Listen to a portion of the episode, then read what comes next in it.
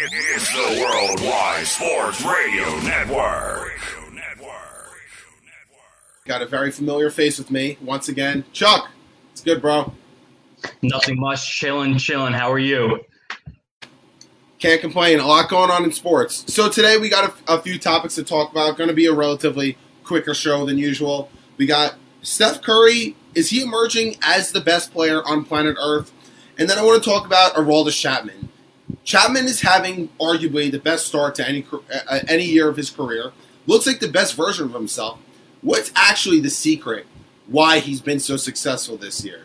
And then also, we know the biggest news in sports probably right now. Aaron Rodgers wants out of Green Bay, wants the GM fired if he's going to return to the team. And if we have some time, we'll touch on a little draft recap. So to start, we'll start with some NBA a little bit.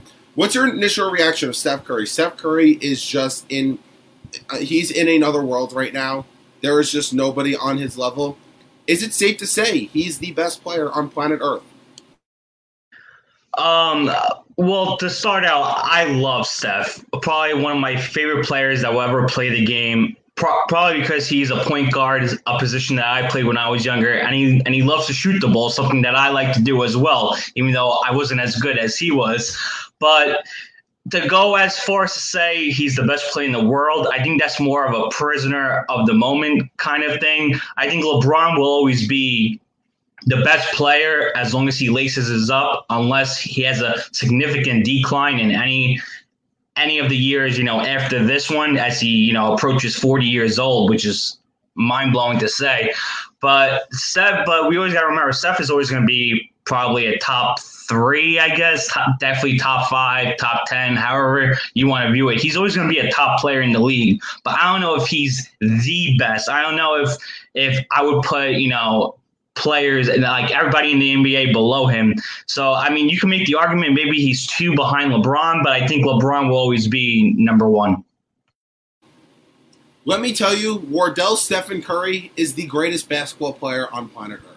I've been a guy who's not necessarily one to want to have this conversation during the middle of a season because again, being you can you, you can accuse me being right now as a prisoner of the moment. I understand that. And I believe this is a topic you need to have during an off season. Guys get hot, guys get cold. Some guys really go off during the playoffs, which is where you're really going to make your name. As Kenny Smith once said, you make your name in your regular season, you make your fame in the postseason. I get all that.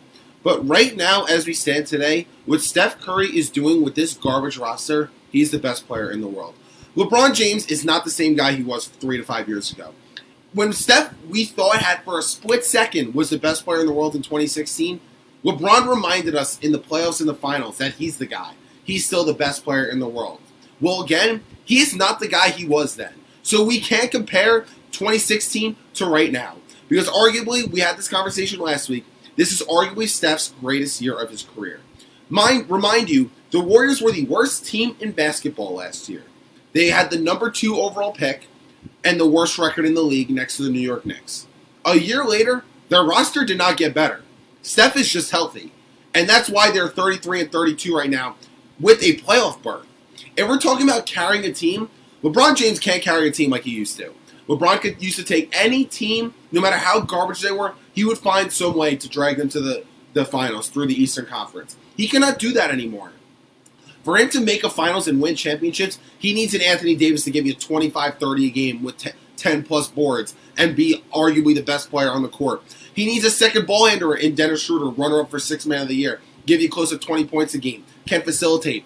Montrezl Harrell's another key role player. Then you had Andre Drummond.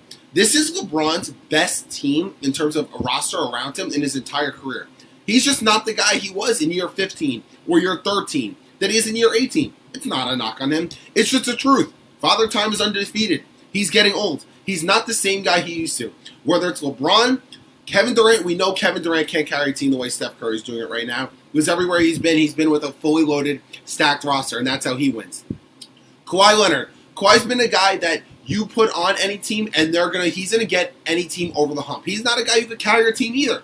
We've seen it in San Antonio. He couldn't carry a team. He had the greatest coach with him in Gregg Popovich. He had a loaded roster around him. Goes to Toronto, mind you, they won 59 games before his arrival. Then he put them over the hump because he's such a significant upgrade from a DeMar DeRozan. Then they win the championship. Now at the Clippers, they had a disappointing uh, playoff run last year. We all know the three to one lead. But look what they did in that offseason. He brought George Paul with him. That was the whole big thing. Oh, when he when he brings George Paul with him, that's supposed to do it, right? Didn't work. And then you have Lou Williams off the bench, who's one of the best six men that we've ever seen in the game. You had Montrezl Harrell last year. You, you have a, Pat, a Rough Rider, Pat Beverley. I mean, that team was so stacked top to bottom, and they fluked out. The only guy that I could say could carry a team like Steph, like Steph does is nobody. It's him. Steph Curry's the best player in the world. I see your point where you come from, where he's taking like a really, you know, bad team and they're in, you know, a playoff berth at the moment. But if this was a full season, technically they would they wouldn't be, you know, holding a playoff berth as of right now. I have to see what Steph does in the playoffs. You know, anybody can go on a great stretch throughout the season. We've seen it, you know, time and time again. And then when the playoffs come, you know, the playoffs is a whole different ball game than what the regular season is. If Steph can go into the playoffs and upset some of these top tier teams that all have championship aspirations. And you know who the teams I'm talking about the Lakers, the Clippers, the Nuggets, the Jazz, so on and so forth. Then we can start having this discussion to the next level. But as of right now, I think we got to tone down expectations. I think you even said last week that this is not Steph's best season ever. 2015, 2016 was probably his best season ever. He's having an incredible run. Don't get me wrong, but I'm still not going to hold, you know, the prisoner of the moment, you know, thing and, you know, start. Now, don't get me wrong, Steph should get his flowers for the type of season he's having, but to have him as the number one player in the world, I can't give him that accolade just yet. I need to see it more in the postseason, and I need to see a decline in LeBron's game. I, I think if we're gonna have a change of uh, of who's the best player in the world this postseason, I could be wrong. We could have a lot of different answers. Maybe the Warriors don't even make the playoffs, or Steph does not perform the way he is right now in the postseason. But LeBron does not look like LeBron James. That's a big concern. Kevin Durant hasn't has played about 30 games in, in a span of, of 750 days. Kawhi Leonard, he has a lot to prove himself. So, I mean, this postseason, I think we'll get a lot of answers. But what Steph is doing right now, the way he could change the outcome of a game, the way he could change momentum, and the way he could carry a team is something I just don't believe any player has the luxury to do that. LeBron needs to work and have a monster performance to give you a, a, a monster fourth quarter, excuse me, to get 25 points in one game. And a breakout game from him is getting like 30. He he's not the same guy he was three years ago, or five years ago, or eight years ago. He simply does not have that anymore. Is he the best passer in basketball? Sure. I just don't think he could carry a team the same way. But for time purposes, I want to move on to uh, another subject. Talk a little bit about Major League Baseball. Aroldis Chapman. Chapman's had a few disappointing postseasons in a row. The Jose Altuve in 2019. Last year blew, blew another opportunity in the playoffs. But I mean, this year he looks like a different animal, and there is a little secret behind why he's been so successful. I mean, I believe he has 22 strikeouts in like nine innings five for five in saves, three walks. He's been as close to untouchable and automatic as they come, and I think it's pretty safe to say he's the best relief pitcher in Major League Baseball. What have you seen from Chapman where you think why he's being so successful? He's adjusted to the times. Yes, it's crazy that guys can go out there, throw 100, 101, 102, 103, and so on. But players nowadays can sit on that and hit those pitches. It all comes down to your secondary pitches, and you see Chapman throwing that splitter, which is nasty. So now, now players don't only have to worry about his uh, his fastball, but don't forget Chapman also has a, a I believe he throws a curveball, if I'm not mistaken, and now he throws a splitter on top of that. So that's just a third pitch. Now players have to, you know, you know, be on the lookout for. Think about Chad Green, for example. Chad Green came up, they tried him out, tried him out as a starter, didn't work out so well. They turned him into a, a reliever, and nobody was touching him. But then players started to pick up on his fastball, and he started getting hitting. He started to get hit around. So and I even said, I was like, Chad Green needs to incorporate secondary off speed pitches in order to be successful. And he started doing that. And that's what Chapman is doing now. He's added another element to his game. Um, I don't want to say that Sanchez is, is not catching anymore, so maybe that has something to do with it. But maybe he's more comfortable throwing the off-speed pitches to Higashioka than he is to Sanchez. Maybe that, you know, maybe it's a mentality thing. We've seen it with Cole. Cole's numbers are 10 times better when Higashioka is behind the plate than with Sanchez. So maybe that has some reasoning. But I think it's because Chapman added another off-speed pitch. There are plenty of guys prospects even that could throw, you know, 100 mile per hour fastballs. Yeah, congratulations. But what are your all speed pitches at? Players can hit 100. We we see it every time we turn on a baseball game.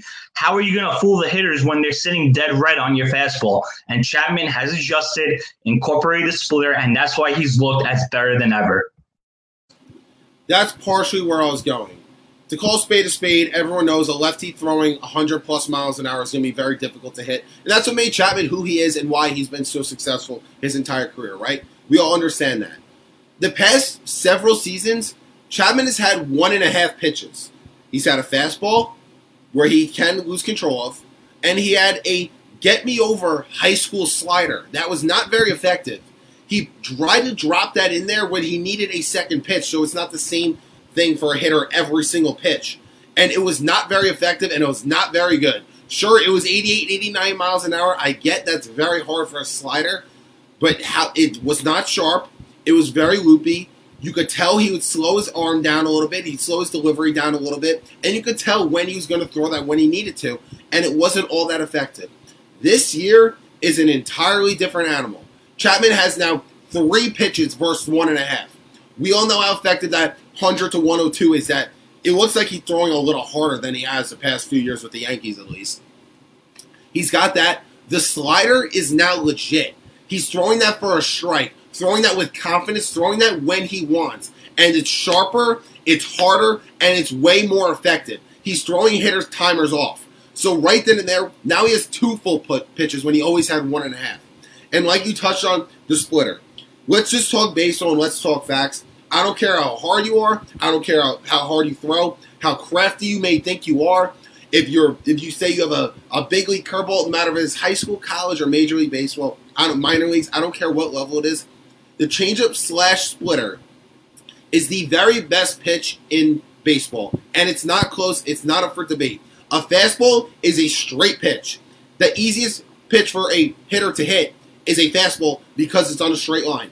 A curveball, you could pick up the spin into that. And a lefty on a righty, you see that spin coming in towards you. I mean, I understand that some can be very good, have sharp break and have sharp spin, where you can get those swing and misses that look like a straight and go to a ball. But a changeup is a different animal. With that splitter slash changeup, it's a fastball that's ten a good ten miles an hour less. That last second you cannot pick up the spin and dies away. It's so effective because you can't see it. Hitters are now guessing against Chapman, and that's why he's so great right now. That's why he's so successful. The way that pitch could dive and always having the approach 102, 102, 102, and then see 90 with the same type of spin, but dies at the end is virtually untouchable. And as long as Chapman keeps his control the way he's been, he's going to be the best closer in the league and I don't think we're going to see the same playoff struggles that we've had in the past couple years. Yeah, and uh, you made a you made a good point. I'm happy you touched on it. Yes, he had that get me over pitch, but now he's he's able to locate both pitches for strikes. I think the troubles that we even saw with the playoffs was that he wasn't able to locate it. So when batters would lay off of it, it would be a ball. But now that he's able to locate it in the strike zone, if batters lay off of it, it's a strike. So I think that's helping him with the strikeouts because it's setting it's setting him up, you know, to, to throw 102 by the batter because because now they're guessing, and if they guess wrong, it might be called a strike. So that's just another element. I think controlling command is another key that he's really worked on, and and he's not all over the place. I think this is the best we've seen him locate his pitches that then throughout his entire tenure with the. I mean, maybe in the very beginning, but but he's been phenomenal so far. And I know it's only a month into the season. I think he's only had like 10 appearances, but he's been locating with ease. And I think that's been a big key as well. You know, yeah, you could sit up there like the guy on the Cardinals the other day. He he threw a hundred and hit Harper right in the face, and then on the very next pitch, he hit uh, Didi in the ribs. That's because he couldn't locate. When you could locate and have the stuff that Chapman has, that's why he's striking out almost every batter he faces because of that combination. Once you could locate and you have multiple pitches and you're throwing that hard from the left side, that's pretty much what's going to make you untouchable. But to switch topics here, I want to get into NFL now. Aaron Rodgers, the biggest news in sports right now. He wants out of Green Bay or he wants his GM fired. What's your initial takeaway? You're muted. You're muted. You're muted. This was a long time coming and not a matter of if it will happen, but when it will happen. And I think the time has finally come. I don't think he's going to go to San Francisco because it would be stupid of the Packers to trade him within the same conference at, because that's their ticket to get to the Super Bowl. You got to go through your conference. So I think Rodgers, if if trade is going to go to the AFC, the Packers hold the leverage as of right now. If Rodgers wants to retire, I, I guess they could say go ahead because you're not going to be getting the money. They have his, you know, their heir apparent in Jordan Love, even though Jordan Love's probably not ready, but they could use that as the leverage. It's not like, you know, without Rodgers, they're just stranded. They're going to throw Love out there. That's their guy. We may disagree. I, I don't think Love is ready at all, but the, the Packers and Rodgers doesn't have a no trade clause, so the Packers could pretty much do whatever the hell they want. But I think he will get traded. I think it's such a bad relationship, and you don't want that leaking into the season because when things go sour, they go sour. If he does get moved, I think Denver makes a lot of sense. But I think the Raiders are crazy enough. We, we know how Jon Gruden is. I think they're crazy enough to throw multiple t- picks, multiple players, basically the whole house at the Packers just to get Rodgers. Would Rodgers put them over the top? I don't think so. But I would really like to see Rodgers in Denver with their with their running backs and Melvin Gordon. They they just drafted the kid out of UNC. They got Jerry Jeudy. Uh, Courtland Sutton is coming back from uh from from ACL surgery. Noah Fant is a great tight end, up and rising. They have a solid defense, so I would love to see Rodgers playing Mahomes twice a year, playing Herbert twice a year, and battling in the AFC the Green Bay Packers did Aaron Rodgers wrong. That's the main problem with this, and why he's ultimately it, it's time for him to want to walk away. They did him wrong. I don't believe in his tenure they ever drafted an offensive player. Jordan Love doesn't count because that's a quarterback, drafted a player in the first round. I believe in his entire career he threw one touchdown pass to a first round pick, and that was a washed up Jimmy Graham. I mean, right then and there, that's red flags all over the place. I mean, they've always had disasters. A quarterback of Aaron Rodgers' caliber that team should be winning multiple championships. They should like Rodgers should probably have three to four rings by now, with like seven appearances at least. He's that type of talent. He's arguably the most talented quarterback in the history of football. That's the way people compare him to. And the fact that they're sitting on one championship eons ago in like 2010, if people even remember that, that's not acceptable. But the fact that they've had close to 30 years of Brett Favre and Aaron Rodgers at under center with two total championships. It's not good enough. That's a failure on the organization. And it's not a great look for now. Now this is the second quarterback in a span of two months who wants out of their teams. A top five, two top five quarterbacks, superstar quarterbacks. Deshaun Watson wanting out. Now you want Aaron Rodgers out. That's two of the top five greatest quarterbacks on planet Earth wanting out. It's showing that we have a lot of like quarterbacks now who are using their power, their player power, to really I guess, want to get moved. If they want to get moved, it's like, all right, I, I want out, and then they, then they have to do it, right? So the thing with this is, I guess it's time for him to go. It's not a great look on his legacy, quote unquote, but he's not been as successful. I think retiring would be a shame on football. I think if Aaron Rodgers decided to retire, I think that would generally be a, a, a shame on football. Being the reigning MVP, people were trying to call him the, the best quarterback in the game as of this past season, and then retire on that. Come on, man. I still don't think Rodgers should retire, but him wanting out to be with a better organization who's going to treat him right, I have to respect it. I can't knock him for it. I can't fault him for it, but he's got to do what he's got to do. And teams who are going to look to attack it, like acquire him, is going to be a team that is in a win now situation. It's we acquire Aaron Rodgers, we're gonna we can win a Super Bowl. Like you said, getting trade to the NFC is probably not in the best interest for the Green Bay Packers, even though I, I think the Packers should just rebuild, should start from scratch. If Rodgers is not on that team, you got to tear it down.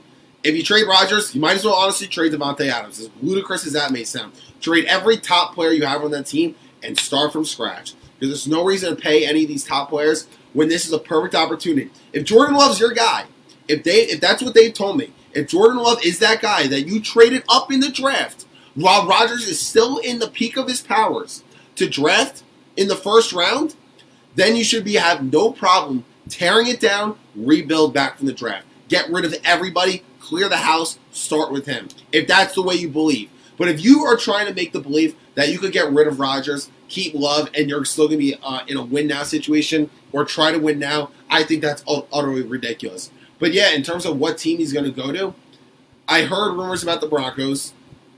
I could see Jon Gruden trying to pull something together.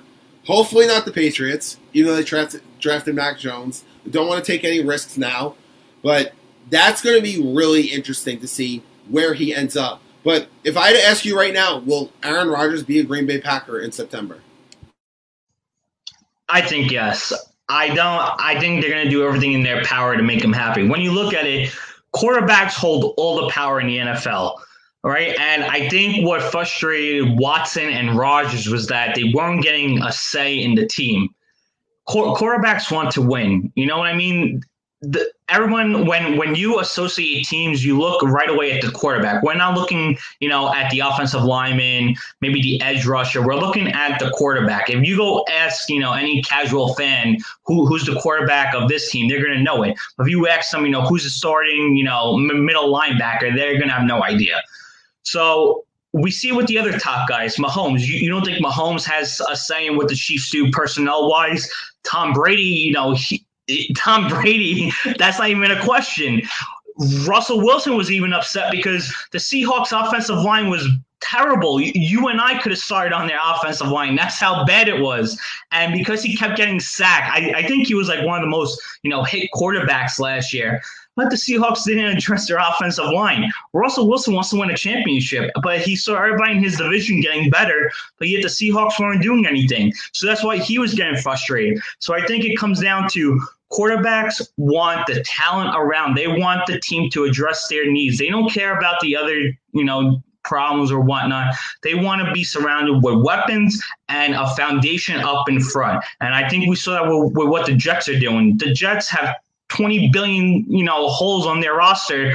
They, they didn't care one bit. They got an offensive line for their quarterback. They got a wide receiver for their quarterback. They got a running back for their quarterback. They signed an undrafted tight end for their for their quarterback. So it's all about building around your quarterback. It's a quarterback driven league. We've said that numerous times. And I think Rodgers was just fed up of him having Davante Adams and then this the basic you know scraps of the of the of the wide receivers. He wants talent on his team, and uh, he just got fed up to the point. And then they bring in his replacement when he has like another like you know couple years left on his contract. That was terrible, a terrible move. But now I think they're gonna make moves in order to make Rodgers happy, and I think he'll start for the Packers week one.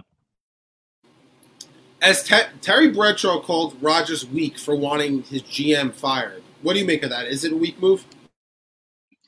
No, because like you said, when you have a quarterback of Rodgers' talent, how are you guys not competing for more Super Bowls? How are you not advancing in the playoffs? You need to build a team around your quarterback. How many passes are guys going to get before they get fired? The Packers, like, yeah, you know, this year, maybe last year, you know, we saw them as a Super Bowl caliber team. But other than that, we saw the Vikings win win the division, the Bears win the win the division. Like when when when have the Packers been, you know, the top dog year in and year out? Especially when you had Rodgers, you know, playing at the level that he plays. He just won an MVP and they couldn't get to the Super Bowl. And you got to look because their corners are so bad, they got burnt by, by Tom Brady and company. So it goes to show if your GM can't get you over the hump, yes, it's nice to make the playoffs and whatnot, but you need to eventually get over the hump and make the moves that you wouldn't make necessarily on any other given year. But if you want to make the move to get you over the hump and get you to a Super Bowl, you need to do that. The Packers could definitely went out at the trade deadline and got a wide receiver, but they didn't. That was probably their biggest need was getting another wide receiver. And what happened to Davante Adams when they faced Tampa? They played three guys and they kind of boxed them in and he didn't show up. So that goes to show they needed another wide receiver to take attention away from Adams, and they didn't do it. So Rodgers, I mean, in a way, yes, it's wrong for him to, you know, the general manager to get fired because he's just a player. But where, but we would call for the GM's head too as fans. Why is why are the not why the Packers not going to the next level? And it falls back to the general manager. Right. I mean, there's times where you could say Rodgers should have been blamed for them not uh, winning. This year, you could argue that to an extent. I mean, I think the play before halftime, Brady throwing that pet bomb to Scotty Barnes was a complete defensive breakdown on the last play of halftime. That is just simply inexcusable. And then the first play out of halftime, Rodgers throws to Aaron Jones. He gets blasted, and then that's that's a fumble. And then right then and there, Brady throws a touchdown pass the, the next play. So I mean, right then and there, that's what's really that's what's really hurting the the Packers like little things like that is why you've seen them not be successful. You had that shootout against the Cardinals, I believe it was, in an NFC wild card game. It was in the 40s or 50s, if I remember correctly. And then that's how they lost the playoff game. The NFC Championship against the Seahawks. And then you have uh, what's the there's one one I'm missing one I'm missing. Uh, what's the other heartbreaker one? Oh, uh, right, the, the divisional round against the Cardinals, where Rodgers throws that insane hail mary, right, the last play of the game and then what do you know? First play to on overtime. Larry Fitzgerald runs the entire field to, and then it's first and goal to one. And I mean, that's how he goes down. So I mean, multiple op- things like that is what's really killed the Packers ultimately. I think you can blame Rodgers for them not winning championships, but also I think it's complimenting them, like their GM, not putting them in successful situations. But we got one more topic to wrap up the show, and the NFL draft. The Jets got their guy Zach Wilson. Trevor Lawrence goes number one as we should. We've seen the Bears move up to get Justin Fields. What's your overall takeaway on the draft? Oof! I mean, there were a lot of things happening. I this was one of probably the most hyped drafts that I can remember in such a long time, and it's crazy to think that we knew who the top two picks were going to be, and the excitement was still there. I enjoy what the Jets. At first, I, I didn't enjoy what the Jets did. I thought there were areas of need that they kind of shied away from. But we've been held to watching an Adam Gase offense for the past two years. I was like, you know what? Screw it. Go all offense. Throw Zach Wilson a bunch of new toys and just let him rock. I don't care if we lose games, you know, 50 to 40. I want to see points scored. We have a defensive minded head coach we have two first round picks next year. We'll worry about defense then. And if the Jets do bad and they end up with like another top five pick, now they can trade out because they don't need a quarterback.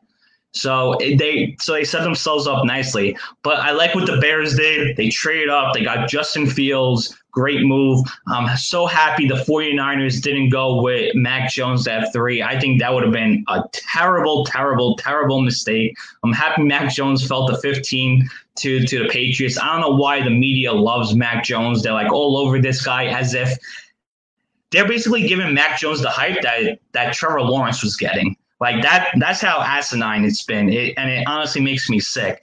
And I'm shocked a lot of guys that had first round grades really like fell. Like uh, the guy Teven Jenkins, uh, offensive tackle out of Oklahoma State, he he fell into the second round. Elijah Moore, who the Jets took, he fell. Jabril Cox, who I thought was um, a solid linebacker out of LSU, he fell to like I think like the fourth round or something. Like he had a crazy drop and a lot of a lot of guys fell, and I think that was because teams weren't able to bring guys into their facilities, you know, for for pre-draft, you know, workouts and interviews, etc.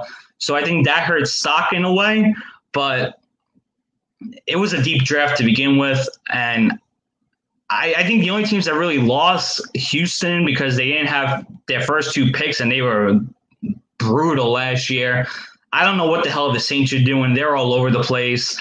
The Chiefs, they stacked up their offensive line. Ravens got a wide receiver for uh, Lamar Jackson. Packers got a receiver for Aaron Rodgers. They got uh, Amari Rodgers, and I got A Rod and A Rod, which is going to be kind of cool if Rodgers stays.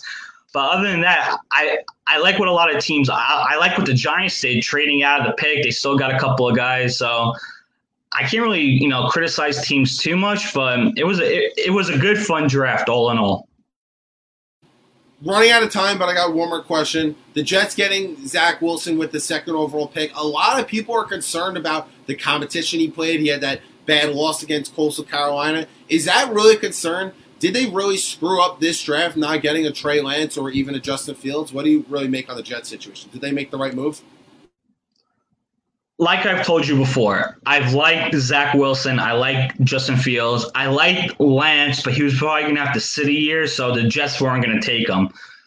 All in all, yes, Zach Wilson played against you know bad competition, but who do you think Zach Wilson had on his team? Well, it, it's not like Zach Wilson had you know the Patriots. You know he was playing with the Patriots against you know like Texas Southern or something. He was playing with guys who were now real estate agents and accountants. That's who he was throwing the ball to. That that that's who was blocking for him. Do you, do you think those guys are going to be? You know, I think only maybe two, maybe one got drafted and like two more were undrafted free agents that got signed. But who was Zach Wilson playing with? So I hate that argument. Yeah, he played against nobody. Well, he had nobody on his team also, so it kind of you know cancels out. And I know Zach Wilson was bad the year before, but that's because he was coming off labrum surgery. So if the medicals check out, I'm not a doctor. If I was, I wouldn't be here talking to you right now. But if his medicals check out and everything, I don't see why he's not in position to succeed with the Jets. He played a West Coast offense at BYU, and that's what the Jets are going to have with LaFleur as as not head coach, as offensive coordinator. So he's been in the system right. He's been exposed to it. So they got it, like I said earlier, they got an offensive tackle from. They got a new wide receiver from. They got a new running back from. There's no reason why he hasn't been put into position to succeed. Unlike Sam, where when Sam got you know drafted, the just next pick was a Division two nose tackle. Like that, that that just goes to show the difference of talent surrounding this kid. So I mean, yeah, Zach Wilson's going to be compared to Lance and Fields because that's the way that the draft works. But I think Wilson has been put in, into place to succeed as of today.